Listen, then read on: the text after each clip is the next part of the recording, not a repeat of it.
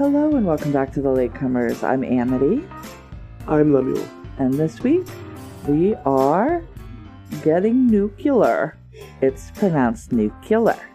Before we get started on our watch See, that's of going to be stuck in my head, and that's what's going to come out of my mouth. the China syndrome, it's how they said it every time in this movie. well, some people seem to be saying nuclear, and then I, I I don't know. Maybe it's a regional thing. You say nuclear. Uh, yeah. No, it's a it's a Homer Simpson thing.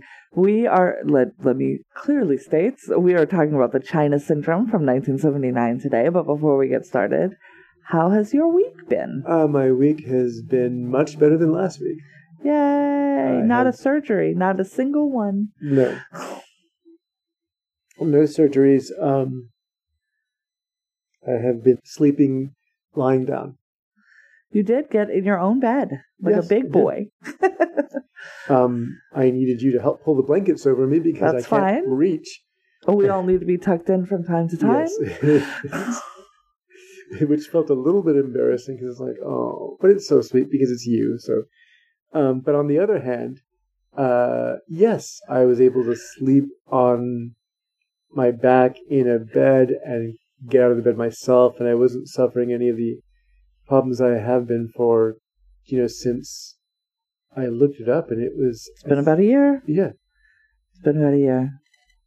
last year yes so yeah i'm very very happy that i'm i'm improving and i seem to be improving uh my kids saw me just the other day we went out to go grocery shopping and although i didn't actually go in You got in the car and then you got out of the car. right So that that But I was had to the first trip two flights of stairs so far. Yes, and I think that that was an excellent and successful first trip. and so when they saw me uh, alex was like oh you're getting really good because their work schedule doesn't allow them to see me all the time Yes. So this is the first time they saw me since I was literally hobbling Mm. back from the hospital. Yeah. So yeah, it, it must have been a surprise for them to see me. So I'm I'm happy about that. So how was your week? Uh, good. Mostly good. I'm just. I don't know. I'm in this weird holding pattern of just biding my time while I make sure that everybody I know is okay. Right. So we'll get through tomorrow and then we should be good. Okay. What happens There's- tomorrow? S- uh, one more surgery. Not for you. Right. No, Obviously. no, no, I know. You'd know. Yes, I, heard But that. for another friend of mine is having a fairly extensive surgery tomorrow. So Okay. we'll get through that Well, and then in we'll my be prayers okay. And uh, until then, then. Mhm. let's talk about this movie. Yes. So this movie is The China Syndrome, premiered in at the 1979 Cannes Film Festival, where it competed for the Palme d'Or, and where Jack Lemmon received the Best Actor award. Uh, this movie stars Jane Fonda and Michael Douglas with competing hairs, and then also Jack Lemmon and Wilfred Brimley. Those are the big four, right? Yeah, uh, there's what I like. uh, So those are the, the the actors that everyone would recognize from now, but a lot of the other actors are performers that were really very prolific in the 70s and 80s. Fair enough. Yes, this So- movie um, was written and directed. Well, it was directed by James Bridges. No relation. No, I don't. I don't know who James Bridges is. Who is James Bridges? He is a a film director. Oh, he directed The Paper Chase. I love The Paper Yeah. Chase and Urban Cowboy, a movie I have not seen that I always get mixed up with Midnight Cowboy, which I have seen. Yes, very different films. Different things. So he directed it, and then it was written by Mike Gray, T.S. Cook, and James Bridges, Ooh, one and the same. And uh, this is one of the early Michael Douglas producing roles. He did Right. know from his father, no doubt, that the movie came from, or like the the money comes from producing. So he got Right. his name on a, as a producer on this one, even though he is at best in a supporting role in this. Yeah, it's I I um he was he was really popular with my family. Um, Michael Douglas. Michael Douglas. uh, because he played this very clean cut, which is strange to think seeing this movie. Mhm. Clean cut um, young cop on the TV show The Streets of San Francisco, Oh, okay. which is actually a really good TV show from you know back in the day, and so uh, he played this very forthright, very, and he's dealing with Karl Malden as this old, really crusty old cop who who's trying to show him the ropes and trying to keep him keep his sense of optimism about the world going. At the same time, they're both exposed to how corrupt everything is. hmm So yeah, he was a big favorite. So when he moved into movies, yeah, we had to see all the Michael Douglas movies.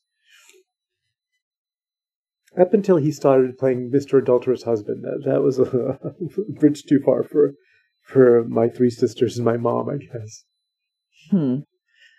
So this, let's see. I'm trying to see if I can say anything else about this movie. It received four nominations at the Academy Awards. We're one night out from the Academy Awards. We watched it last night. It was an event.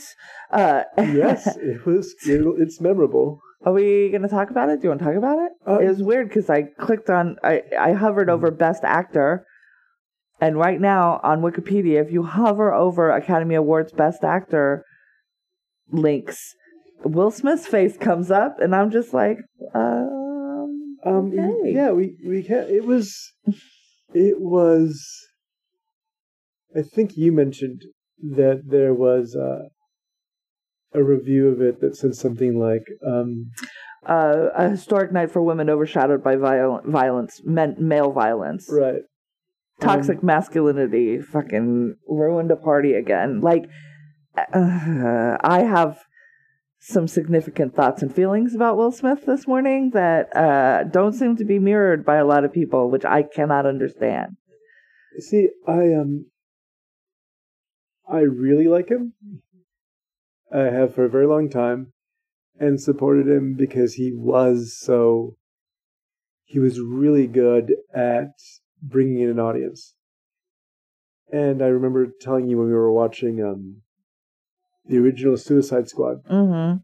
he stood out because he's like a real movie star in the middle of Right, the film. and once again, a, a a a man is being forgiven Mhm. for unforgivable actions Right. because he's talented, No, and I- I'm I'm saying, over it. I am saying I will always be kind of like partial to him. However, I think he destroyed a lot of his, no pun intended, goodwill last night. No, he didn't because By- the Academy let him talk Right. for an obscene amount of time once he won that goodwill award. with me, I think, Okay, fair enough. by doing something as strangely random as striking Chris Rock. So it it was it's this weird spectacle. I feel of- like a lot of this Uh-huh. is going to be turned into, well, haven't we all wanted to slap Chris Rock? And oh, he took it really well, and this, that, and the other. Will Smith is a grown man who assaulted another grown man in public Yeah. and then did not apologize to that person. He apologized to the Academy and to his fellow nominees, but he still has not apologized to Chris Rock for striking him. Right. Chris Rock did not press charges. Probably should have, though, because now Will Smith knows. And and and Will Smith had written in his book that he Mhm. could have murdered his father, who was abusive, and could have gotten away with it because he's Will Smith and nobody would have done anything about it. And it harkens back to Trump being able to kill somebody in, on Fifth Avenue and nobody's going to do anything about it. And it turns out, y'all, these men are right Well, and they know that they can do anything they want to without with impunity. And this is what they're doing in public. So what are they doing in private? See, what bothered me more about it is that we're also looking at this night when the awards were presented, a lot of them by minorities to minorities. Mm-hmm. We were speaking to the deaf community, we were speaking to the gay community, we were speaking to the African American community, Mm-hmm. and it fills that stereotype of a big rowdy party where people got out of hand. and that's what like when that it also fills the stereotype of this is why we can't invite these Right. people to these events, right which is heinous, and that's not what we should take away from Yeah. it. But that is, I think, maybe that's what's, what some people are going to take away from it and i know that that And don't tell me Will Smith doesn't know any better. He has been in the public Right. eye No, for I thirty understand. plus years. and i don't understand i i want to you know that's the problem when you like somebody you want to give them the benefit of the doubt and go it must have been a terrible trigger and yes And then there's It was a sixty horrible people on the on the list of women who are accusing Bill Cosby. I mean, right like likability needs to stop being a defense. It's just No, I understand. I understand you. My point of view is just I feel bad because it's like it was um it embarrassed him in front of all of these people. And then his speech afterward made no sense. it didn't. I was like, he's not altogether altogether right now, and that was clear when he did what he did. right. And it didn't get less clear when he gave that rambling speech. I was like, we're having real shades of Kanye. What he did is not significantly different than what Kanye West is doing. Yeah, it's uh, seeing that uh, there's all sorts of uh, articles this morning about the fact that Tyler Perry and Bradley Cooper and whatever are seen after he did that, coming up and sort of like consoling him and trying to hug him and and and I feel like they're are they trying to calm him down? Do they see that he was escalating? Do they Maybe. I mean, and even Denzel talked to him, and I was like, I, I was there something else going on that it feels like something else Yeah. is going on.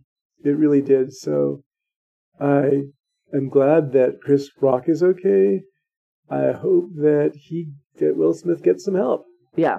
That's what I hope. I would like it to go on feels to me like this is a right very now- powerful person Uh-huh. who could just be coddled into right, spot more worse than spiraling behavior, right. or he could get the help that he clearly needs. There's a couple. the joke that really, to me, almost sort of went too far was when Regina Hall is giving the security pat down. To, Yeah, there was. We don't need to me too in the opposite direction. right. You know, to Jason Momoa and to Josh Brolin, and it was, and they were very good sports. I guess they knew what was happening.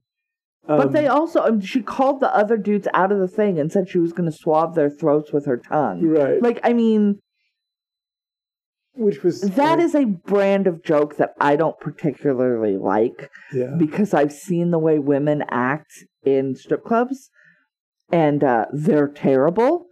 And you could not pay me to go to a male review Mhm. with women because women are, they'll do bodily harm to men because they think that they are entitled to do that. And I I, it's disgusting. I just cannot.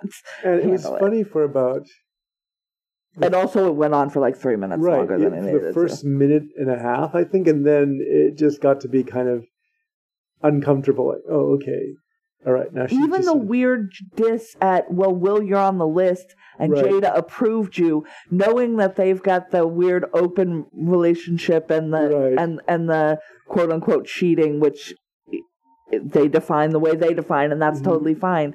But I don't know that we need to bring it up on No, the Oscar yeah. stage. I was like, was he already a little Yeah, because of that? he and might then, have been. like, yeah, it was it was a lot, y'all. but anyhow yeah that Also, was, I don't think that Will Smith deserved the Academy Award for that particular performance. We did watch it yesterday. It was fine. he was fine. I think he's done more better Yeah, it feels to me like they were like, "Ooh, given the the body of work that he's done in the last five years, and maybe his upcoming stuff, they were like, this might be the chance that we have to give him this award. Let's do it now." Uh, but it was all, you know, it was all. Just, Chest, Jessica Chastain also won for Right. playing somebody who is real, and uh, so that might have been just the theme of the evening. But okay, so we can stop talking. We we can stop talking about. ooh, We we should probably not have talked about it for that long. But yeah, so let's get into the the China Syndrome, China Syndrome. movie from 1979.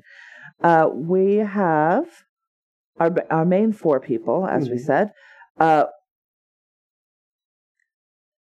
we've got Joan Ja- Joan Joan Fonda, whose actual name is Jane. Jane Fonda, Kimberly Wells in the in the film. Kimberly Wells is such a good newscaster name. Kimberly Wells is just really wants to be an anchor and is just the fluff piece producer at this LA news station. She does the what California Connection, I think is what it's called, but it's you know, she talks a lot about hot air balloons and pig races and things. But sometimes she talks about energy, and so she, uh, with uh, some with a freelance uh, camera people, uh, one of which is played by Michael Douglas, go out to a nuclear power plant to just do a a, a powder a powder piece a powder puff piece what do Mhm. they call it a puff piece on nuclear energy the puffiest of subjects um and they witness an incident they keep calling it an accident which is i don't like Uh-huh. because they don't know what happened Right. to start with. They just keep saying there was an accident at the nuclear power plant. I'm like, there wasn't. There was an incident. You don't know what happened, so you can't call it an accident. Uh, but what did happen is um, Jack Lemmon is the longtime, he is the nuclear sort of scientist, right? Right. And then Wilford Brimley is like a PG&E Oh yeah, it's it's the fictional Ven- company man. Ventana power plant. Yes. right? I like that Ventana. It's a Ventana. window, a window into the world of nuclear hell. um, and so they visit it. It's uh, Jane. Uh, I mean, it's Kimberly. It's Richard uh, Adams, Richard Adams, is Michael then- Douglas's character. and then the uh, Hector. Hector. played by Daniel Valdez. So I like the idea that there's yes, there are Hispanics in in Southern California, Mm-hmm. and so Beh- behind the scenes. Right. Always behind the scenes. um, Richard is the cameraman, Yes. Even though we never see him holding the camera, it's always Hector holding the camera. and but Hector also though is holding the the, the microphone, Microphone. doing the sound levels and It's stuff. true. So uh, they're being toured around the plant because they're trying to convince. It's like they approached the the nuclear power plant seems to have approached their station, the news station, and wanted them to be covered because they want to convince everyone that they're safe. Well, they're also the Kimberly is doing a an energy special Right. for the news. She's also trying to be given real news. Yeah. She is, as I say, talking about uh, hot air balloons and Birthdays for tigers. birthdays for tigers nonsense and she wants to be doing real news Right. and they're like but you're pretty so do this stuff And they here literally tell her that. mm-hmm oh yeah they, they're not subtle There is a 1979 in la later at a party where someone, one of her producers, just tells her, "But why go against what your gifts are?"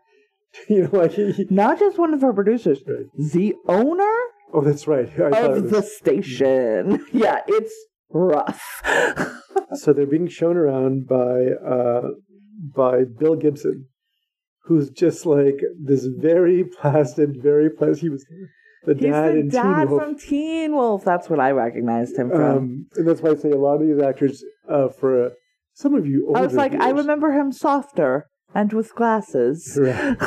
It's He was very- five years later. He's a very funny comedian back in the day too, but he or comic actor. So he's showing them around. There seems to be an issue with. So they show them to this enormous ki- kind of control room, and it's important to describe what this is because it's really it plays a huge part in what happens at the climax of the film, Mm, which is there's a control room that can be sealed completely from the inside. Yes, it's got bulletproof glass. You can see through it, Uh-huh. um, but you can't hear through it unless they turn on an intercom, Right. and you can't get through it. Like it's like There's said, two layers of doors, glass, steel yeah. doors. and the idea is they they want to protect it from terror. So what you're getting in the beginning is that it feels like it could be really safe. Like this guy is telling them, "Oh yes, everything's safe. It's been double checked. It's been triple checked. All that." And then you get to the room with Wilford Brimley and a bunch of his guys and and Jack Lemmon. Jack Le- Wilford Brimley and Jack Lemmon are the ones you'll recognize, but there are a bunch of faces in here that often just look to Uh-huh. Jack Lemmon trepidatiously to see what he's going to do because he is Jack Godell and he is the ship's shift supervisor. He is a his- he has a history with the military, I believe. Right. He was on a nuclear submarine. Yeah. So they trust him with you, when you're on a, a submarine, and I like that touch. When you're on a submarine in the ocean and something goes wrong with a reactor, you got to know what to do. So you can't they yeah. trust that guy. Yeah. So there is, he notices some unusual vibrations. He seems to be the only one noticing that. And then there's a gauge that indicates that the water level is too high. So they release the water. Mm-hmm. Then they find out by tapping on the gauge Right. that the gauge was stuck. Like it was like, it's like an analog gauge, Right. y'all. And it just drops down. And then it's a possibility that they have dropped the water levels too low and that the nuclear core will be um like uncovered and if the nuclear core is ever uncovered the heat will rise so high that it will basically cause this is what the China syndrome is. The core will heat up to the point where it will melt everything around it and go just straight down through the earth, presumably all the way to China. Now, y'all know the middle of the planet is very hot and, and would probably just you know merge in with all Right. of the heat of the nuclear um fallout. So is that what you Well, it- call it's, it at this it's point? like it's superheated water this and this ball of of Right. the ball of heat in the middle of the core. But what they do say is, but really fundamentally, eh, we're not worried about burning a hole through the earth. What we're worried about is as soon as it hits water, the groundwater, that would expand. Right. It will heat. It will superheat that water, and then basically, an area the size of the state of Pennsylvania would be taken out. right. All of Southern California would be gone. Which is scary.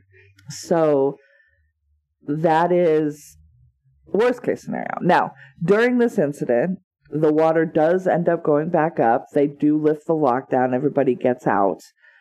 Um, now, it, it's important to note now that we follow Kimberly and Richard, and we find out that though Richard was told explicitly, and we did hear it, that he could not be filming while they were outside of the control room, he was filming outside of the Yes. control room, and they have everything on tape. They don't have sound because they're outside of the the control room. They're just looking in through this big window, almost like a um, like like an interrogation room or something. Right. Um, and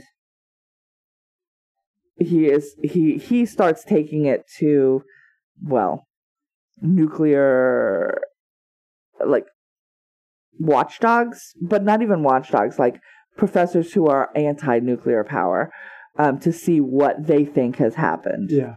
because there are uh, one of the things that Kimberly and Richard are covering with this energy special are these hearings that are being um, mounted about like anti-nuclear power hearings. It's weird because these hearings are going on presumably separate from any incident, quote unquote incident at the power plant. And they feel very much like the kind of thing that you do before you open a power plant. Like to get community response and Yeah. things like that. But it's after the plant has been open. After this incident that happens that they are there for, the plant closes down for um for I think three days. They bring in the Nuclear Regulatory Commission. They say what happened. They have hearings. Everybody undergoes interviews and things. Wilfred Brimley says twice as long as everybody else, and he thinks that he's going to be scapegoated because Yeah. he's just He, he's, a company man. Right. He's come out of working for this company. He's he goes, uh, "There's a And it was his station that where the needle had gotten stuck. right." Although I don't know how that constitutes user error. He was reading the thing correctly. He was taking the information that the machine was giving him, Mhm.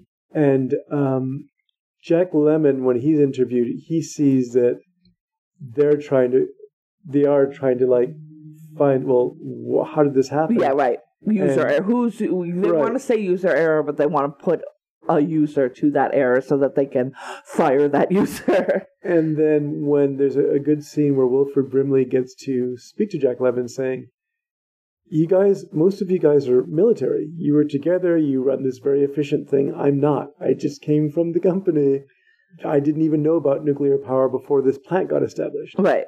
So I was just sort of trying to apply what I did from, you know, running turbines and whatever else Right. to doing this. Right.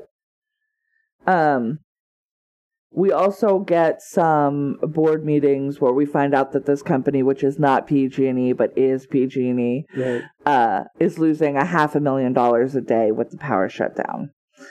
Uh, so they want to, of course, start the power up as soon as they can. Uh, everything is cleared, although at one point during an inspection, um, Godell finds a puddle of radioactive water that is leaked from a pump. Hmm. He wants to delay to to make sure that all the welds in this area are secure. But they're like, yeah, that's a half a million dollars a day, so we're not do doing that. Um, and then that puddle combined with the vibration that he had noticed in his cup during the original Right. incident pushes him to go look at this series of photographs of these tanks, these welds along these tanks. They look almost like scar tissue on this these tanks. Mhm. And there are these x-rays that he is like looking at like a microfiche machine. It's a very it's very convoluted because I've never seen anything like Mm. These things. But what he sees is that instead of taking a picture or like an x ray and then six mm-hmm. months later or whatever taking an x-ray and then six months later taking an x-ray to make sure that the, nothing is happening to the welds he sees that all of these different things are identical. It's the same photo. It's not they're not being taken at different times they just take the good f- first photo and just resubmit that every time that they're asked to do that uh so there's no way to know if these welds are holding up the way that they're supposed to And now that he found the um, the puddle of radioactive water, it seems. And it seems like the- they maybe aren't maybe there is a leak somewhere If I'm not mistaken, this is the water, the steam moving off of the superheated rods Mhm. that turns the turbine. yes And so now you just have all, if the water's leaking out and it's radioactive and people are getting exposed to it, Yeah. there's also the chance that the higher they run this, if they run it that the whole thing just blows just blows. it just comes apart and that initial tremor was from uh, the thing. start of that. Right. Yes, exactly. And so he he pushes the final test um, up to 110 percent of capacity to see if he can kind of get them to see that something is wrong, and it holds. Um, he basically becomes a whistleblower to Kimberly and Richard. They they track him down, but he also kind of looks to them because he knows like he- separately from what the news people are doing are like something's not right. And we've like i don't care if we're losing a half a million dollars a day. Right. if this goes you know people are like, like a lot of people are gonna die um, but he's not being heard. And so when they track him down at his house which is nuts he is like i have these I have some evidence that you can bring to Hmm. your experts that can put this out, but my name can't be attached to it. Um, and so he agrees to give these X-rays to Hector. He's there's going to be Hector's the go-between. Right. Hector's going to drive them out to these hearings, and then the the doctor that they have is going to basically whistle blow um, on the lackluster upkeep. Now, this is something that I, I like about it because in this film, there was the accusation, and there's the accusation afterwards, that it's basically making nuclear power seem unsafe to Right. manufacture. But plainly here, even though the beginning suggests that, the actual catalyst for what happens is that it's a person taking the cheap way out. Yeah. If everything was maintained the way they're telling the public it's maintained, Yep. it would be fine. Yep. So there's nothing wrong with the power. There's something wrong with this guy. It's it's it's it's regulation, right? Yeah. It's whether we put regulation in place and then whether we actually regulate. yeah. You can say we're regulating a thing, but if it's the friends of the people who make the thing doing the regulating, we're not regulating. Yeah. See Congress and the banking system in the United States. Nothing is fucking being regulated. uh, so it's a two pronged system. You have to both say you're going to do the thing and then actually do the thing. And that this, in this case, the thing is not actually being done. We are not regulating. And Why? he confronts because the guy who's who's not doing it. Right, and he is a man who works for basically the largest uh, engineering firm in the country. It's it'd be like a Lockheed Martin. It's Mm-hmm. Right. that level of company, right? Um, it's not. We're not talking about the energy company at this point. It's right. the, you know, the General Electric or the Westinghouse. It's that, and they have Westinghouse turbines. I mean, that's the company that makes turbines. Hey, everybody. They also make half the TV you watch. It's a weird, diversified world. Um, and okay, so unfortunately, there are bad guys. The bad guys want to protect their half million dollars a day or whatever they're making. And um, Hector is run off the road, and those x rays are stolen from him. He's okay, everybody. We do. We Richard goes out to the car, and they find him, you know, with the paramedics and everything. But he's okay, and I was like, oh, I like that. it's nice. I like that because They they clearly let the colored cared. person survive this time, which is really cool. And it was clear that both Kimberly and Richard were like, no, tell us he's going to be okay. Like it wasn't. uh, Yeah. They wanted to know. They cared about this person, which was nice because he could have really been literally left by the side of the road in in like a real heinous way, and it wasn't. So that was nice. Um, but that means now that their evidence is kaput, and so Godell makes a choice. Well, I mean, he's trying to get there himself because they they have they told the commission that they're going to have new evidence for them. At first, it was going to be Hector coming with the p- pictures. Now Hector can't come, so it's like, can you come here? Can you do? Can you I- do the thing? And he's like, no, I can't.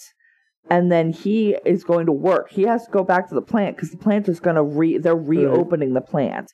And so he goes to work and on his way, he is chased by the same people who ran, well, seemingly the same Yeah. people who ran Hector off the road. And so he goes to the plant. He gets himself in. And I like how how he does that. He goes to the plant because they won't. They know, can't get in. They It's, can't get in. It's yeah, it's It's cla- like a classified area. You can't just drive onto the site like of a watching you nuclear know power plant. vampires trying to get into your house without Right. being asked in. They have to stop because yeah, there's guns. like if I was ever being, I don't, I'm not a go to the cops person, Right. I've, as I've said multiple times on here. But if I was being chased in my vehicle, Uh-huh. like rammed from behind or whatever, Right. that is where I would try and get to is a police station, unless it was the police doing it to me, uh, which as likely as not.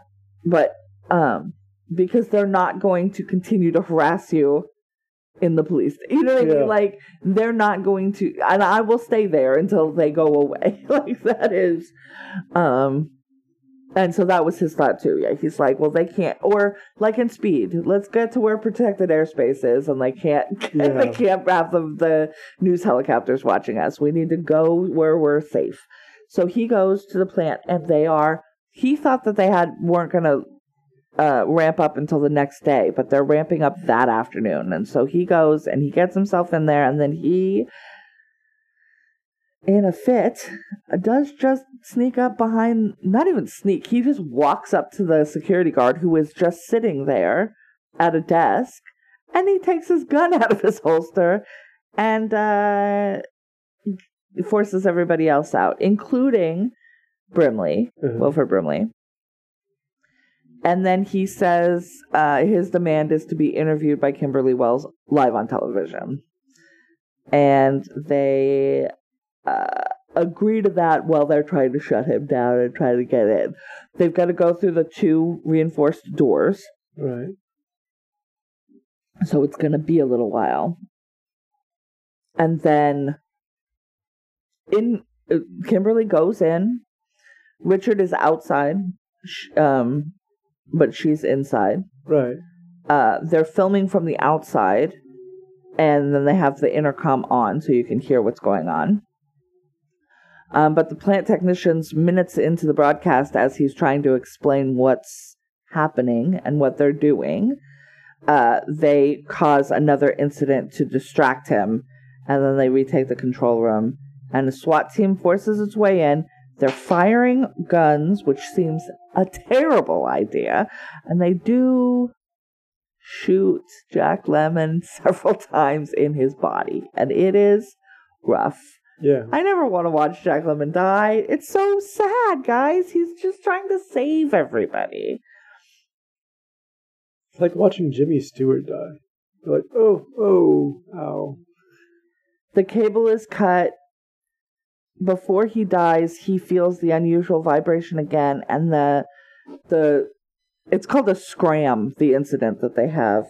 Uh, it's brought under control only by the automatic systems, and the plant suffers significant damage as the pump malfunctions The pump because Comes to he pieces. was right. Right, but I mean, The welds will not hold. and then they try, of course, in the end to paint him as emotionally disturbed, but then Wilford Brimley comes out well, and Kimberly is like, brings Brimley's character too, because the the plant managers and whatever are trying very hard. It's it's They're right like after- whim of a madman, and he, and and Spindler, who is Wilford Brimley, is like, no, he was my best friend, and Right. the only reason he would have done this is if we were in danger. Like the only like the only logical thing that can be gleaned from his actions is that if he hadn't done this, we would all have died.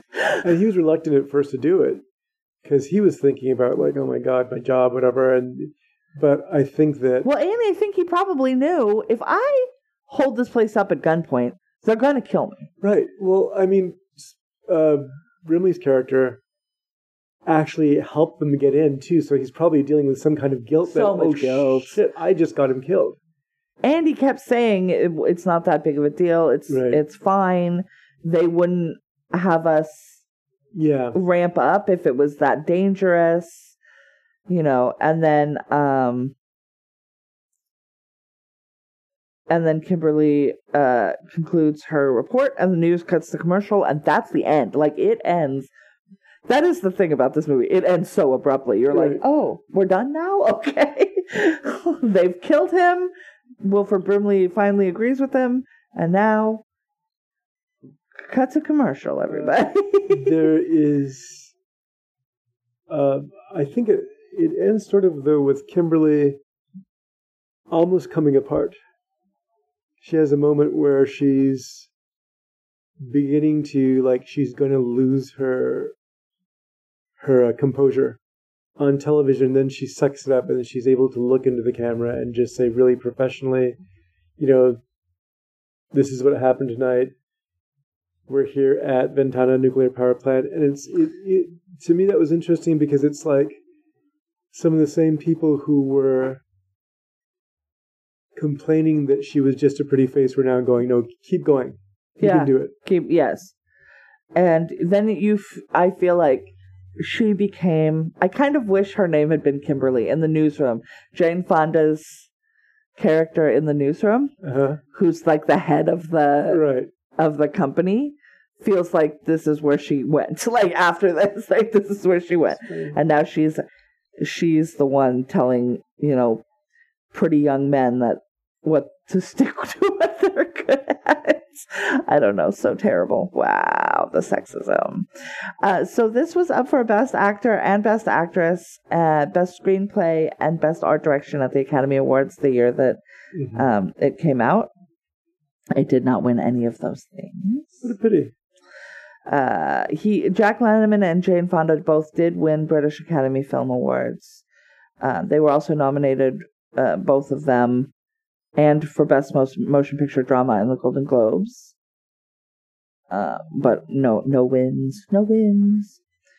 Uh, it did win a Writers Guild of America award for Best Drama written directly for the screen, which is a very long category title. Uh, was it thrilling? Yes, I, think thought so too. I. The first part of it obviously was because you're like there in the middle of the accident, you don't know what's happening or incident, Incident. and they're looking through the windows, and you think about putting yourself in that position where you're seeing this happen, you don't know what's going on, but you know it could be really, really bad. Yeah. And the rest of the film, there's like Jane Fonda trying to, okay, it's almost like she tries to put it past her, and then her. Here's the other thing the characters are really well drawn in here, but they're Yes. never drawn in depth. No. It's like we get these sketches or these pieces where we know just enough to know what these people are to each other.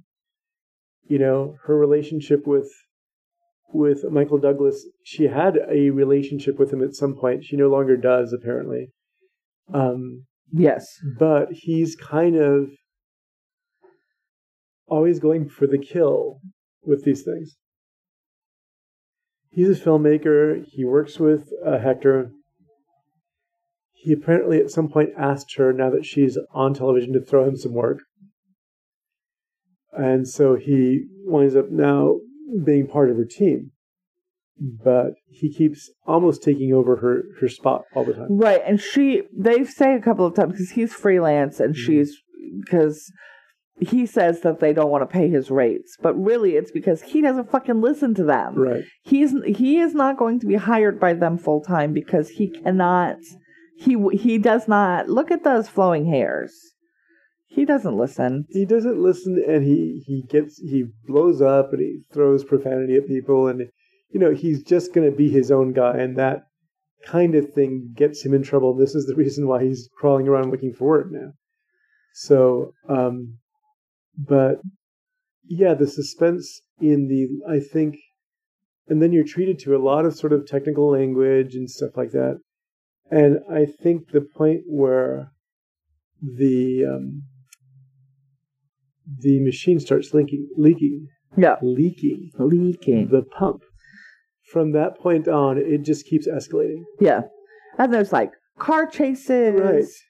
And And he's doing like an actual investigation. yeah, The point where he's looking at the, the, the radiographs and trying to, like, why are these blotches here on every picture? And you start putting it together yourself, like, oh God, you can if you're, if, and, and it gives you enough information to follow it. Oh, wait, no, that's really wrong. Same picture being duplicated time after time. yes, and then you start getting was was going crazy and yeah so i i think it was amazing how near the end it really starts putting on the thumb screws yeah. I wanted to read Roger Ebert's review mm-hmm. quote, a terrific thriller that incidentally ra- raises the most unsettling questions about how safe nuclear power plants really are. The movie is well acted, well well crafted, scary as hell. The events leading up to the accident in the China Syndrome are in, indeed based on actual occurrence at nuclear power plants. Even the most unlikely mishap, a stuck needle on a graph causing engineers to misread crucial a crucial water level, really happened at the Dresden plant outside Chicago. And yet the movie works so well not because of its factual basis, but because of its human content. The performances are so good so consistently that the China Syndrome becomes a thriller dealing in personal values. It does also feel like a non-satirical Don't Look Up. yeah And maybe because it's 1979 and it's just at the start and they didn't have, you know, 40 years of people not listening to the fact that this shit is real. that they just it's more straightforward. Um, I know people who work in the the uh, only nuclear power plant in California currently, um, and so if they have anything they want to add, I would love to hear from them. Right. Uh, we'll see if that happens. In in in that spirit, um, I do want to talk about last week's episode very quickly Okay. because uh, I had a friend of mine and a, a person who I did not know listened to the show, uh, named Brian, who uh, weirdly I went to college with, but didn't meet until after we were in college. Okay. He remembered me from college as the girl from Backstage Pizza. Uh, I did not know him in college, but I met him after college, and he was in the military. Um, so he gave me a few uh, notes on the Full Metal Jacket episodes, and I do want to bring that to your attention as well because uh, please correct me. I'm wrong about so many things. Uh, Marine boot camp was eight weeks during the Vietnam War, which seems so fast, but I bel I'm I'm I'm not. That just is wild to me. Drill instructors are Marine. Drill sergeants are Army. The code uh, the code red is a hazing training tool that higher ups can suggest, uh, which he believes the drill uh, instructor suggest suggested, uh, though he doesn't remember how.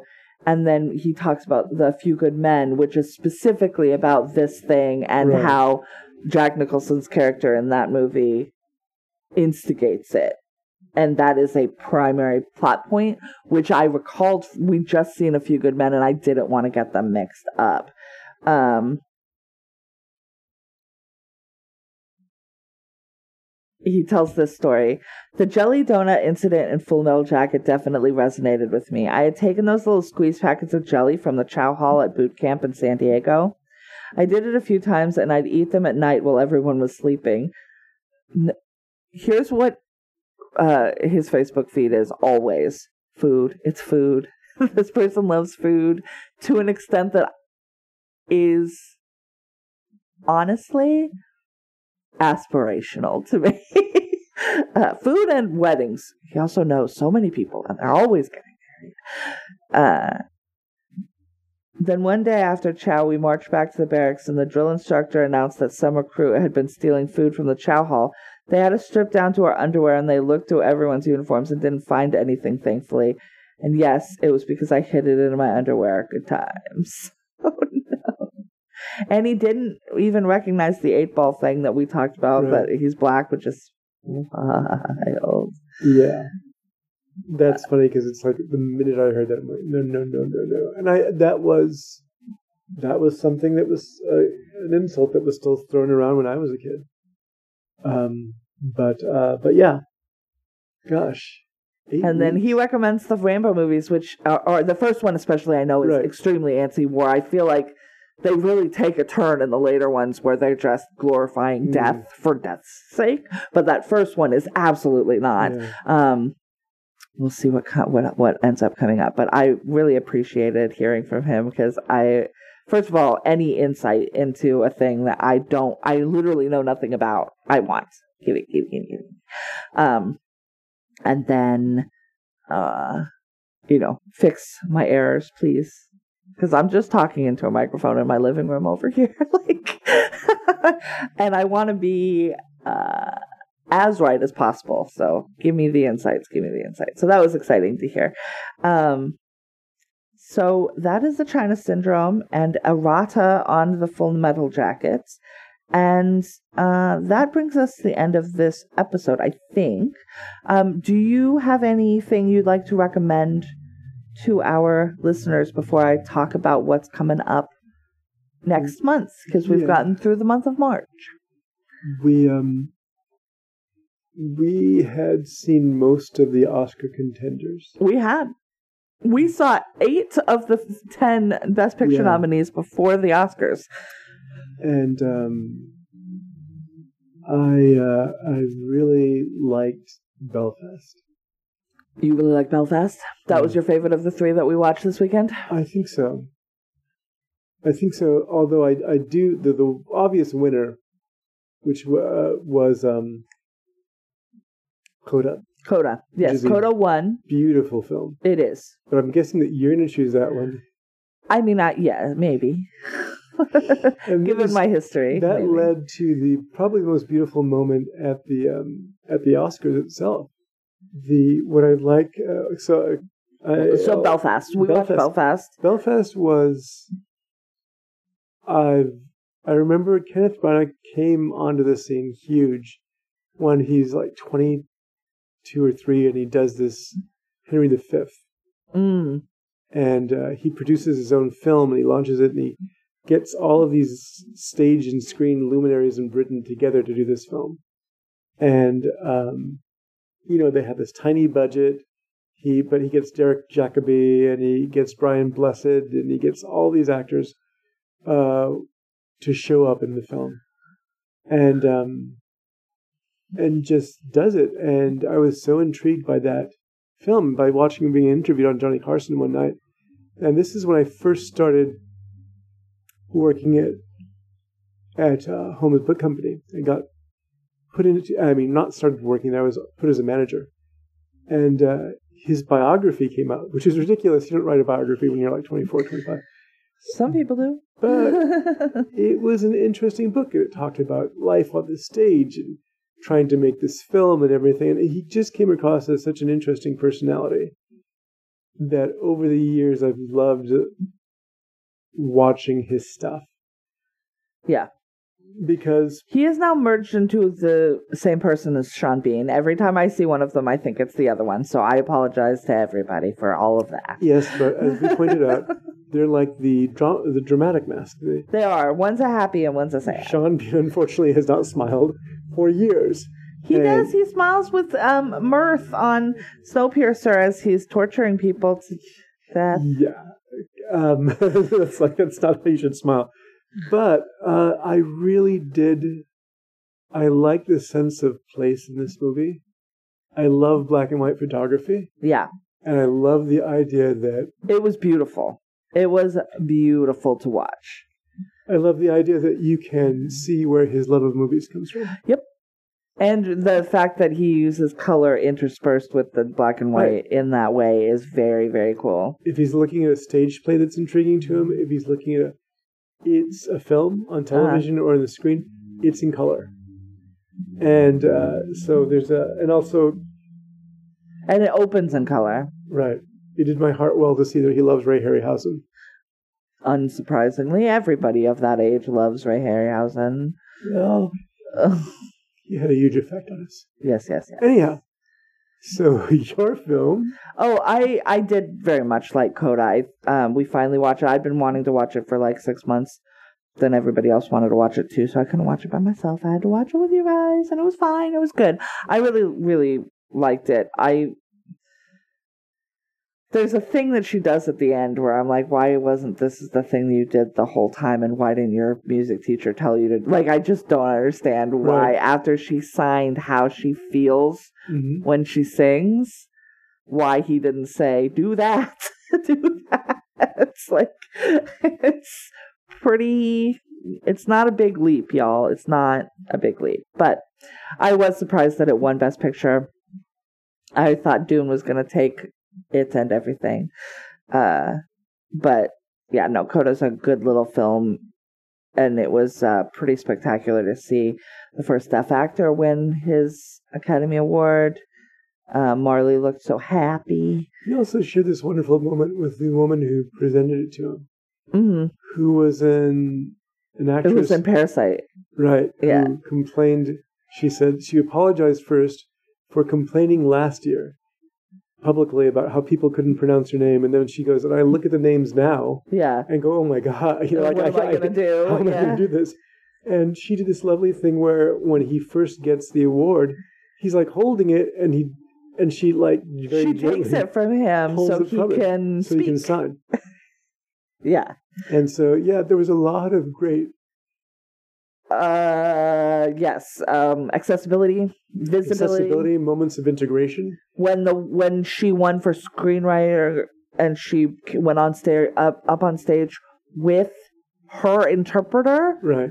to sign what she was saying out to the audience so that it wasn't even a question that they Mhm. would be able to understand what she was saying Right. was very good and I liked that very much. And I like how they eventually, over the course of the evening, everyone learned the uh, kind of the applause, the deaf I- applause. I, I think they've known for I Marlee's been around for a long time. Yeah, but I mean, it's like the beginning of the evening, you saw some people doing it, other people doing it. By Yeah. the end of it, Samuel Jackson's doing it. yeah. it's it's really funny. It was really fun watching these people learn how to accept another group. Yes. Also, it feels like the culmination. I don't know um what caused it, but I feel like in the last like over the pandemic, since the pandemic started, everywhere I look, I see ads featuring deaf people. Right. Like there are at least six different companies, and it might all be the same company that's working on the advertising, but different brands that are centering deaf actors and deaf experience in their advertising, which I don't remember seeing. At That was- least not to this That was not a big thing. I'm just like, is the deaf lobby Yeah. just getting in on advertising? Did, or did I? My sense is that one of the major advertising companies, or more than one of the major advertising companies, now has someone in a position of power that is either deaf or has a deaf family member, is a coda or something like that, where they're like, oh, here's this entire demographic of people that we could absolutely be targeting and we aren't for some fucking reason. I am also a person who knows a little bit of sign language. I took it for a couple of years. I was contemplating becoming a translator. Um and I I cannot for the life of me understand why we don't learn basic sign language in elementary school. Mm. You can teach it to babies Right. It is not anything that you won't use. I use it now to tell you something in a room full of people where I don't want to yell something across to you, but I can say, Are you okay? And you can understand that and give me a nod or whatever. There it there is no reason that we couldn't all learn basics of sign language. It would make the deaf community way more like ourselves way more inclusive to the deaf community, who is an insulated group. This this movie is not untrue in that. Um, and I'm they I I know that they face ridicule and bullshit, but if we taught everybody some basic sign language, I feel like that would knock a lot of that off. And like I said, not a lot more. The alphabet, your name, nice to meet you, you know, how, like these very basic things that we could then, you know, build on if we wanted to. And any, you can, you can, yes, there are like other languages than ASL, but you could use ASL to, to bridge gaps between English and other languages as well. Like, I just don't. It'd be such an easy thing to put into our kindergarten one, two level grades. It would it would take almost no time to put these very basic things into place and just open up No, I agree with you. I, I, I just I just don't understand why we're doing it. I, ASL over cursive certainly, and I actually don't necessarily agree with getting rid of handwriting uh, courses and things like that, or like teaching kids to do better with their fine motor skills in school with cursive and things like that, because I'm seeing people now go into the workforce and they cannot write legibly, and that is a fucking problem. That I one of the craziest things I saw when I was a manager at, um, at Holmes it was the first job I had, and uh, I went from clerk to manager. Is that there were people who didn't use cursive anymore for their signature. Yeah, they just write it down. Yeah. I was like, oh, that's strange. Yeah, but now they're not even learning cursive. But but more than that, they're not being asked to handwrite things. Uh-huh. Everything is ta- typed. But in the real world, that's not the case. Oh no, no, no. And so we're getting like I'm I'm fighting people constantly to get them to try and write more. And and they just are like well I, this is how i write because they've reached adulthood and that's how they write. And i'm like this is gonna be a problem when you write down like your medications and people can't fucking understand them. Like basic handwriting if you don't have a computer at your disposal and you just have a stick and some sand But I mean, or you know what I mean? Like what do you do though? Do you text people after that?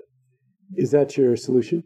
um, that that seems people are like, well, everything's on on the computer, so we don't need to teach handwriting. And I'm like, uh, you do though. Right. And I'm seeing people. You know, you still have to fill out a fucking job in or a, a job application. Yeah. If I can't read your name, let alone anything else on this job application, you're gonna have a problem getting a job. And they just are like, no, everything's on a computer. Not everything's on a computer, everybody. Not everything is on a computer. It's like people who say, oh, nobody pays anything in cash anymore. Well, that's also patently fucking false. and if we stop carrying cash, then how are we going to help people who are in need? Yeah. Like, uh, we don't need to talk about the decimation of the of the culture, but I'm saying let's learn some sign language and go watch Coda. That's what I'm saying. Okay. There. All right. Good enough. Yay! I we like your clap. solution. We clap, but you cannot hear it. We just clap. Uh, all right. So that I think is the end of this week. The that gets us through March. So let's get April's rundown. Uh, first up in April is The Night of the Living Dead Oof. from 1968. Yeah. Then we switch gears massively to 1981's Body Heat, a film I have never seen. Uh, then we, uh, is another big switch. Um, we go to Braveheart from 1995. They'll never take our freedom, etc., etc.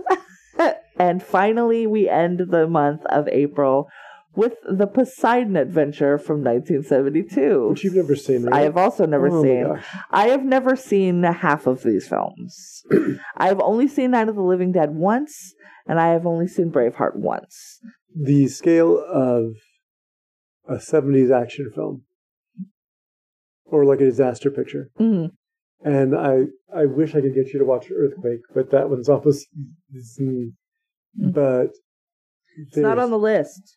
I can only watch what's on the list. They are so big and so melodramatic.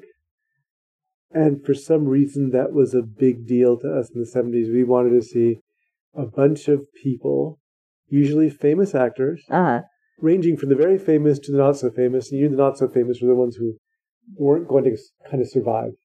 Um, and then the famous ones would get it. You're like, why, why is he gone?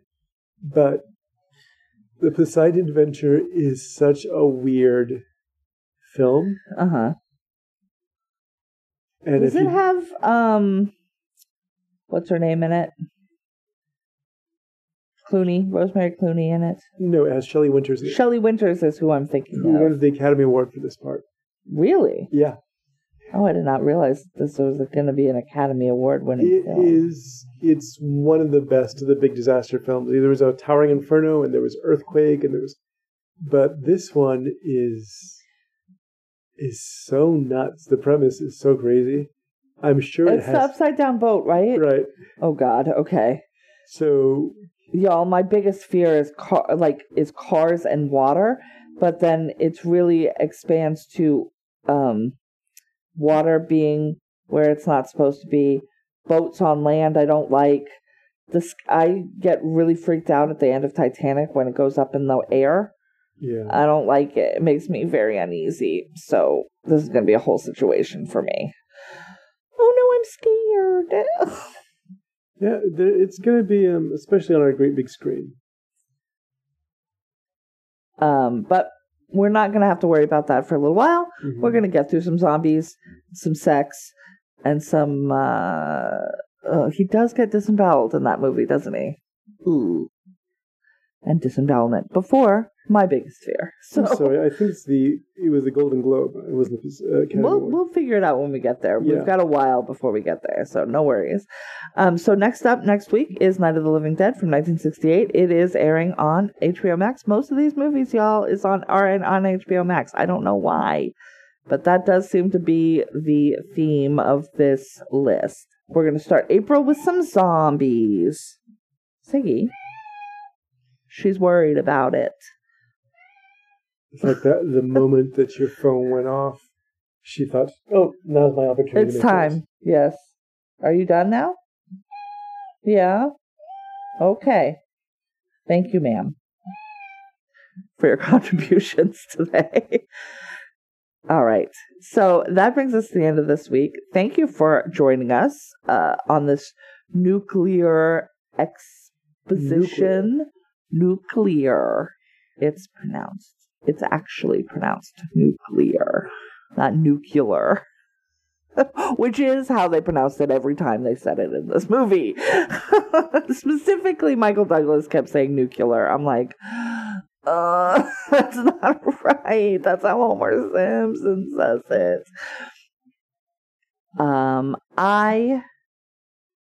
Oh, if you have questions or comments or concerns, you can write to us on Facebook, uh, like Brian did, or you could email us at latecomerspod at gmail.com, or you could find us on Twitter at latecomerspod. I uh, would like to remind you to take your medicine, especially if it's some sort of anti radiation Yes. situation. Avoid the radiation. and we would like to remind you better, Better late, late than than never. never.